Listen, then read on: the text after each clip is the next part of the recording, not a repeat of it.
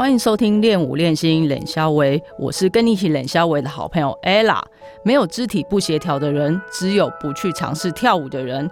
练舞练心冷肖维这个节目，期盼能够借由声音的传播，让不了解舞蹈运动或想开始跳舞的朋友带来一点启发，让更多人开始跳舞，喜欢跳舞，让舞蹈成为生活里不可或缺的养分。练舞练心冷肖维每周三晚上十点更新，欢迎收听订阅。欢迎收听练舞练心冷肖维，我是 ella。这一集我们邀请到的来宾是邱温和老师。邱温和老师他长期在比赛当中担任摄影师的角色，为舞者们留下许多精彩的照片。那邱老师他不是只有在比赛场上拍拍照，收工回家这样子。他收工回家之后，他会一张一张挑选后置。那他只是为了给大家有更多更美好的回忆，以及美美的纪念照。那今天邀请到邱老师来练舞练心冷肖维，跟大家聊聊他的舞蹈摄影，也让舞蹈爱好者们更了解邱老师的作品，以及在舞台上你怎么样能够更受到摄影师的欢迎，得到有更多的照片。我们欢迎邱温和老师，各位。嗯，舞蹈的同好啊，大家好。嗯，我叫邱温和。嗯，我摄影的经历是从民国六十七年开始，嗯，已经有四十三年。专为肚皮舞来拍照，嗯，有十六年。场次忘记了，已经太多了。从民国九十三年、九十四年、九十四年拍到现在一百一十年。总共有拍了十六年，啊，场次太多了，忘记了，只记得说为了拍照，我损失了两部相机，一部是尼控一七百，一个是尼控 D 八一零。是因为拍太多拍到坏掉，还是什么样的情况？它的你的相机坏了呢？一场肚皮舞比赛，几乎拍下来都是两三千张，因为快门的使用率太高，所以坏的都是在那个快门那个地方。所以快门是有生命，对，有有寿命使用期限的。它的寿命使用时间，每一个相机的厂牌都不一啦。有的是号称十万张，即使不到十万张，它都已经快差不多快报销了。那邱老师拍照拍了这么多年时间，你好像比较擅是近期比较擅长人像摄影吗？还是说你本身对人像就很有兴趣？嗯，早期我是翻拍那个，谈到摄影实在说来很长。我民国六十七年呢，我就爱上了那个摄影。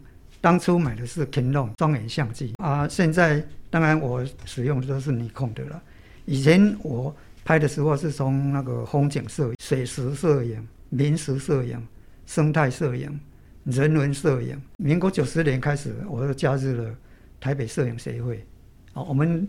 哦，一般都称它做北会了。周老师在这么长的拍照生涯当中，应该有参加过蛮多比赛，得过不少奖嘛？可以跟我们分享一下，就是你得过哪些奖项吗？民国九十一年，我得到北会的人像摄影比赛年度积分奖项是第一名。民国九十二年，荣获北会专题摄影比赛年度积分奖是第四名。所谓的那个。专题摄影就是我刚才讲的风景啦、水石啦、民俗啦、生态人文这方面来比赛的，以那一种题材来比赛，所以叫做专题摄影啊。民国九十三年，我荣获中华民国摄影团体联合摄影比赛优先奖，啊这个是每年一年一度，人家讲说一年一次的拜拜一样哦。啊，这是摄影界哦全国的那种那种团体的比赛，所以是摄影界。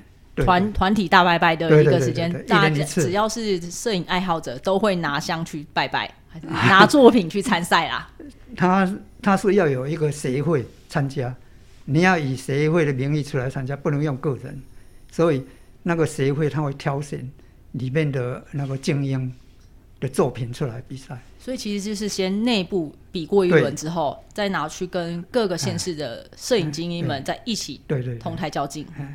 啊，它里面第一第一个我们讲的金牌奖，它是不是讲金牌奖？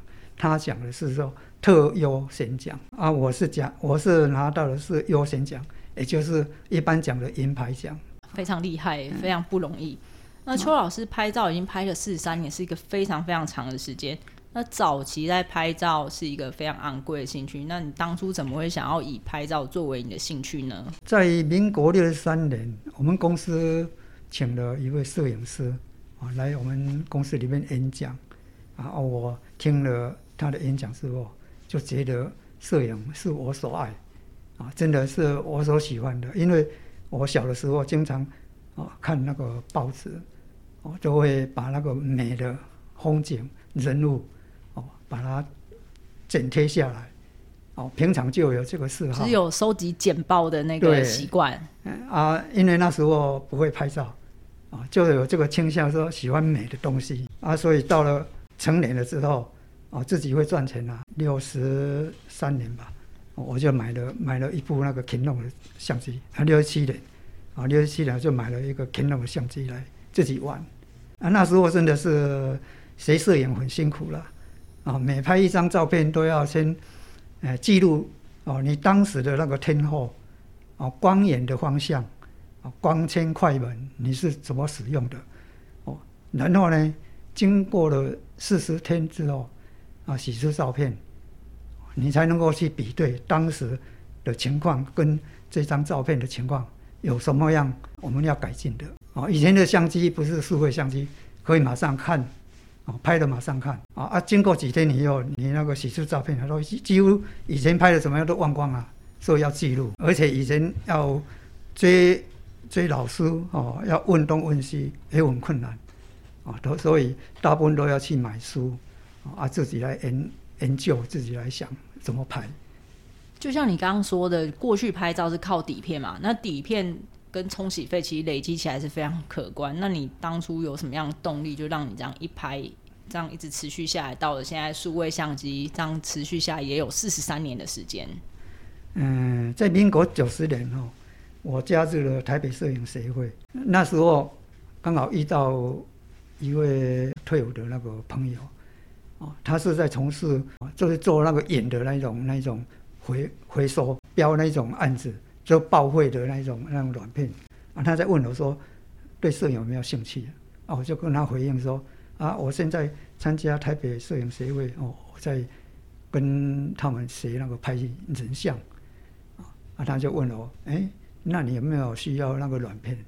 我说有啊，我非常需要啊，因为每次拍的话至少要一剪啊，啊，他说拍一剪怎么够？啊，一次比赛至少你要要拍三四剪才才够啊，要量多才能容易找那个好的啊，哦，啊，我说可是很贵啊。啊，软片非常贵啊！他说：“你有没有嫌弃那个那个报废的旧的那个软片？”我说：“不会啊，反正我现在在练习啊。”我这个朋友他隔了几天之后，他送来了一箱，一箱里面有多少啊？听起来很多哎。啊，就是一百只，一百只，一百只等于有三千六百张照片可以拍。对对，送了一百只给我。结果我好像第二个月，我就用这种照片哦去拍啊去参加比赛，结果我就拿到金牌。哇，这样很有成就感，很有成就感呢。啊，就是因为这样，所以我就觉得，拍照带给我非常大的鼓舞，还有乐趣。所以，同样的，呃，饮水思源呐，我也有在想，有朝一日如果说把这个摄影方面写写起来的话。我要回馈给一些朋友，就是说我能够拍送给人家哦，分享的话，我会尽力来做。对，而且现在就是数位时代，不需要像以前就是要再买这么多的底片，记忆卡是可以一直重复使用嘛。嗯，所以那个拍照的成本相对来讲是比较低的。嗯，现在的耗材一般是属于相机了，不是记忆体，啊，不是记忆。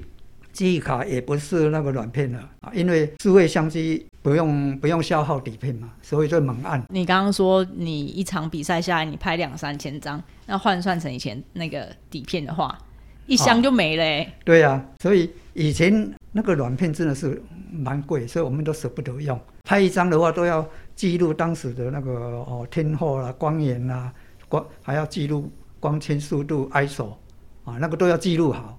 你看，光记录这些东西的话，你要耗多少时间？嗯，那真的一定要非常喜欢，才有可能这样子这么仔细的去记录，然后又花了这么多的时间在研究。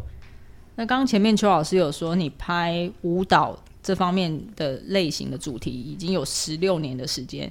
那你当初怎么会想要开始拍舞蹈主题呢？你拍了哪些种舞蹈？我有拍过国标舞，国标舞是从民国九十四年开始，每他每年哦举办一次国标舞，每年举办一次，从九十四年拍到一百零八年吧，一零九年他就没办法比赛，因为疫情、对，因为后来现在就疫情嘛，这两年疫情应该很多活动都没办法办。啊，还有就是。呃，也在我也在九十四年开始，中华民国国际舞蹈运动总会，呃，邀请那个就是台北摄影协会拍那个肚皮舞的公开赛，啊，那一次的公开赛是第一届台湾肚皮舞公开赛，哦，我也就是第一次哦，那来拍这个肚皮舞，啊，所以从那之后开始。邱老师就跟我们结下了不解之缘，所以邱老师后来又拍陆续拍了印度舞、布拉舞、夏威夷舞、大溪地舞等等的舞蹈题材，这样下来十六年的时间，拍了应该有超过百场哦。哦，不止啊，就加上国标，真的数不清了，数不清。所以相机就容易坏了。拍摄的期间呢，我有发现，所有的摄影题材里面呢，几乎都可以重拍，也就是说。今天哦拍不好，我明天可以再来拍。明天如果遇到下雨没办法拍，我后天再来拍。啊，总有一天哦可以拍摄到我自己喜欢的作品。这种舞蹈的哦这种摄影哦就不能这样了啊！不要说是你隔天来拍了啊，你当下拍的那个前一秒跟后一秒，它的那个摄影的影像都不一样，获得。一张好的作品，那个挑战挑战性我是非常高。邱老师非常喜欢这样的挑战。对，又何况是这个人像摄影，跟其他摄影题材所没有的，就是什么表情跟眼神，这两种哦是所有摄影里面的题材没办法有的。所以我会，我听人家有有一句话说，表演艺术其实像舞蹈这就算表演艺术嘛。表演艺术就是一个发生就消失的艺术，就像刚刚邱老师说的。过了这一秒，这个这个镜头，这个画面没了就是没了，所以你要把握好每一个画面嘛。嗯，就是你掌握住了瞬间，就可以留下永恒。就是这句话触动我，喜欢拍人像。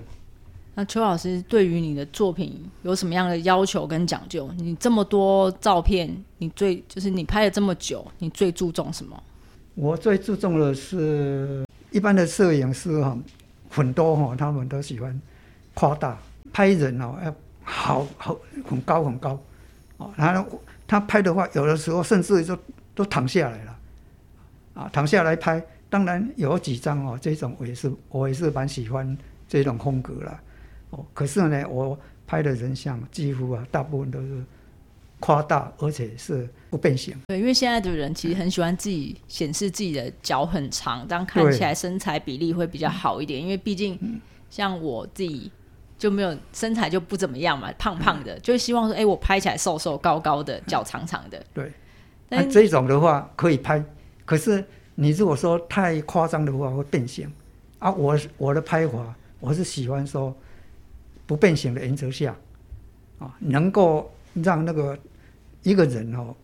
主体能够高大啊，因为毕竟它不是一座山，你不要把人哦，把它拍成一座山这样。就像我们人哦，你你要拍那个大楼，你走到那个大楼的那个下面来拍的话，那个大楼一定变形百分之百，而且那个大楼给你看的话，会觉得有压迫感，不舒服。而你如果要拍那个大楼，你不妨退后，退后到你拍看起来人哦看都哦这个大楼舒服的。情况下再按快门，再来就是我的作品几乎啦都是清晰锐利，不会说模糊了，对焦不准，对焦不准的作作品当然会有，可是我不会拿出来分享给朋周遭的朋友。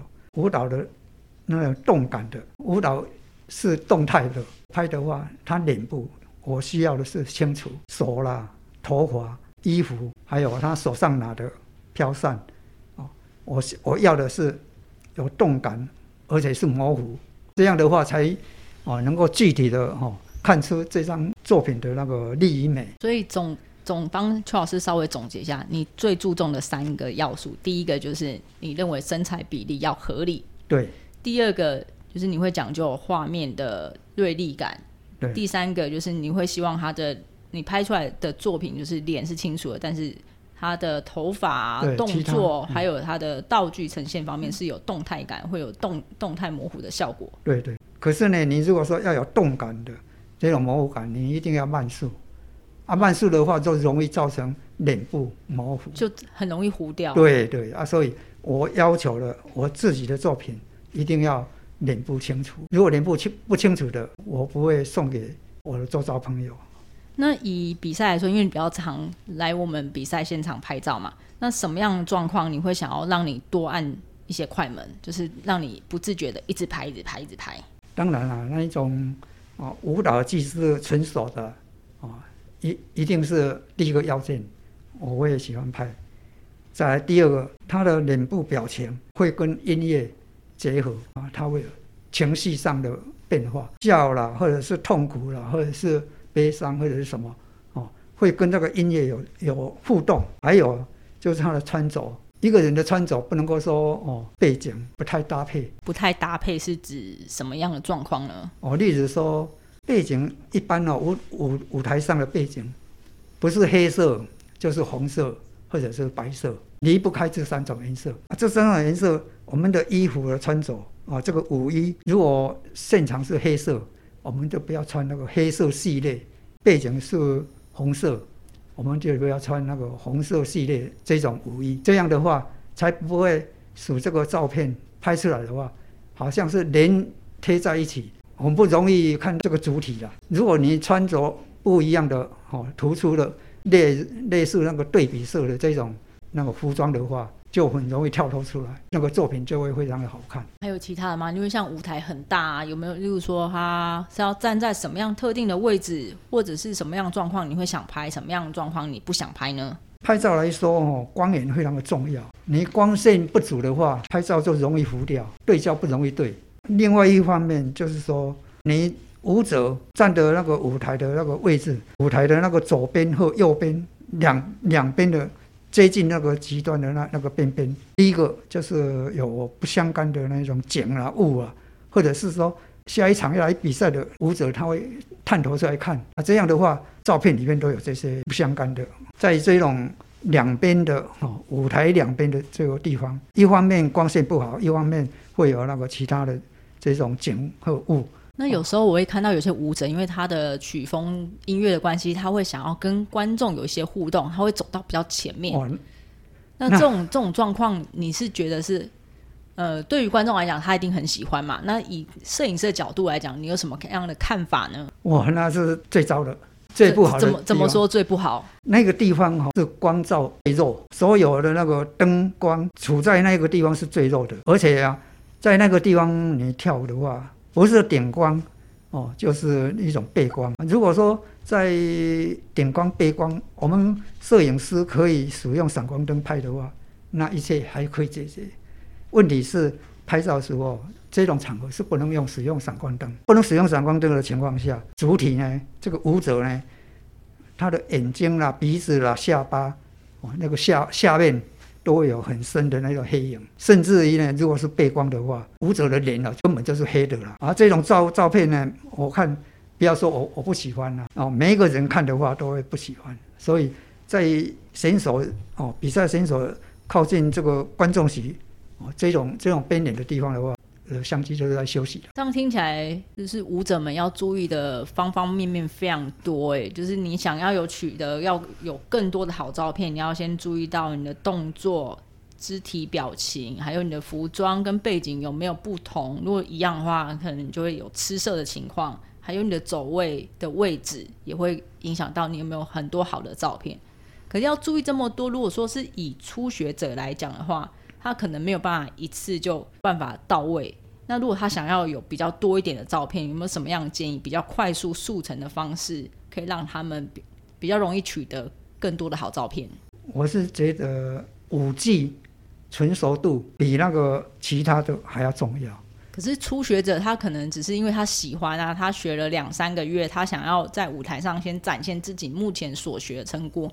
那五 G 好，可能对他来讲其实是比较遥远的一件事情。那有没有什么其他可以建议的呢？如果说舞技不是那么好，当然你要从旁边哈有一些辅助的来促进摄摄影师哈会喜欢拍，会喜欢按快门。那唯一的方法就是你穿着方面要。